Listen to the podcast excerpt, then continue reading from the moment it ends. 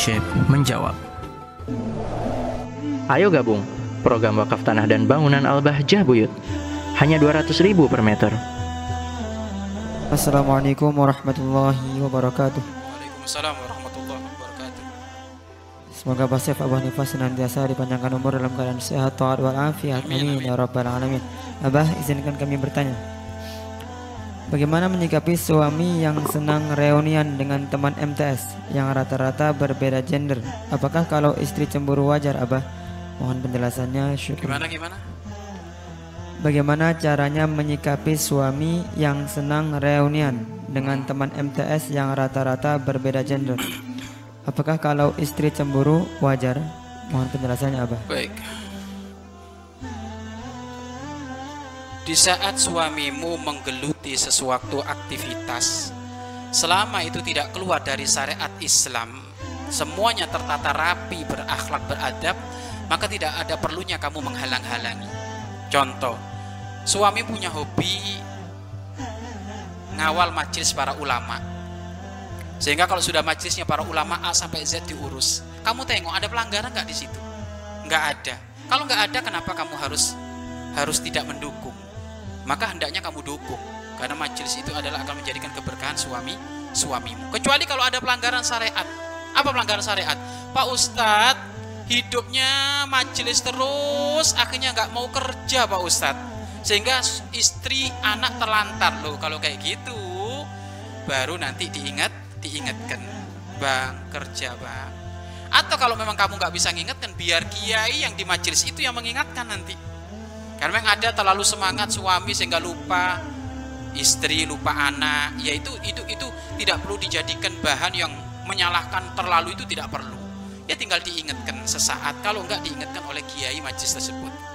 Suka reunian. Kalau memang ternyata reuniannya itu adalah masih masuk wilayah kepada syariat Islam tidak ada pelanggaran ya maka tidak apa-apa. Nggak usah dilarang-larang. Karena suami itu biasanya kalau dilarang-larang nanti akan menjadi jenuh sumpek pokoknya dikasih batasan-batasan bang nggak boleh larut-larut segera pulang nah kan gitu nah dikasih batasan-batasan seperti itu tetapi kalau sekarang sudah ada pelanggaran mohon maaf sampai ya tadi melantarkan keluarga nggak perhatian sama keluarga fokusnya ke sana reunian terus nggak pulang-pulang camping sampai berhari-hari Loh kalau kayak gini ya kamu duduk yang benar sama suami musyawarah. Tidak perlu menyalahkan, duduk yang benar minta pendapat. Ya.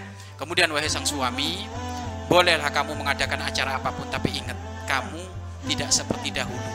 Kamu sekarang sudah ada makmumnya di rumahmu.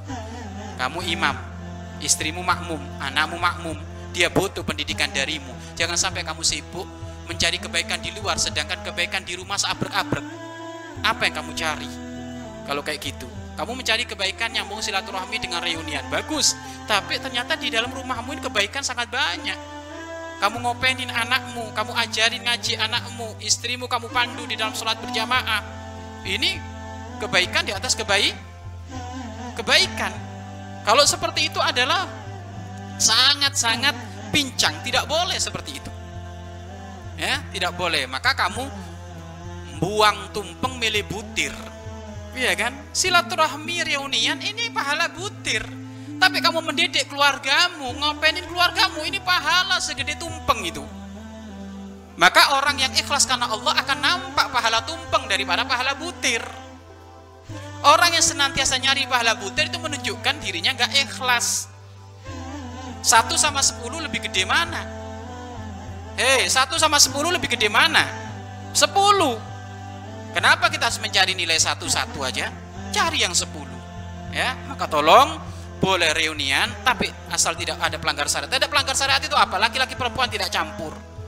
Nggak ada obrolan-obrolan yang jorok. Atau mengenang masa-masa lalu sehingga ter, ter, terjadi nanti perselingkuhan. Kalau kayak gitu tutup reunian itu. Nggak ada kayak gitu itu. Reunian itu silaturahmi untuk menggugah kita semakin dekat kepada Rasulullah semakin dekat kepada baginda Nabi Muhammad Shallallahu Alaihi Wasallam. Maka kalau reuniannya itu malah menjadikan maksiat, tutup, gak usah reuni-reunian, urus keluargamu. Kemudian istri marah, cemburu boleh atau enggak? Kalau memang sampai derajat melantarkan keluarga, ya boleh cemburu. Kalau nggak cemburu berarti nggak normal. Mau nggak diurus sama suaminya, ditelantarin. Gara-gara sibuk reunian terus, ulangnya berbulan-bulan nggak reuni model apa itu sampai segitunya ya kalau kayak itu harus cemburu kamu tetapi cemburunya adalah tetap dengan cara yang indah nggak perlu marah-marah bentak-bentak sampai lupa nggak khidmat sama suami itu nggak bener musyawarah saja abang yang soleh pengen duduk ngobrol. Duduk dari hati ke hati ngobrolnya. Sampai nanti sang suami diberi hidayah oleh Allah akhirnya beru berubah. Mudah-mudahan rumah tangganya baik sakinah mawaddah warahmah wallahu a'lam bissawab. Mari berinfak untuk operasional lembaga pengembangan dakwah Bahjah Buyut.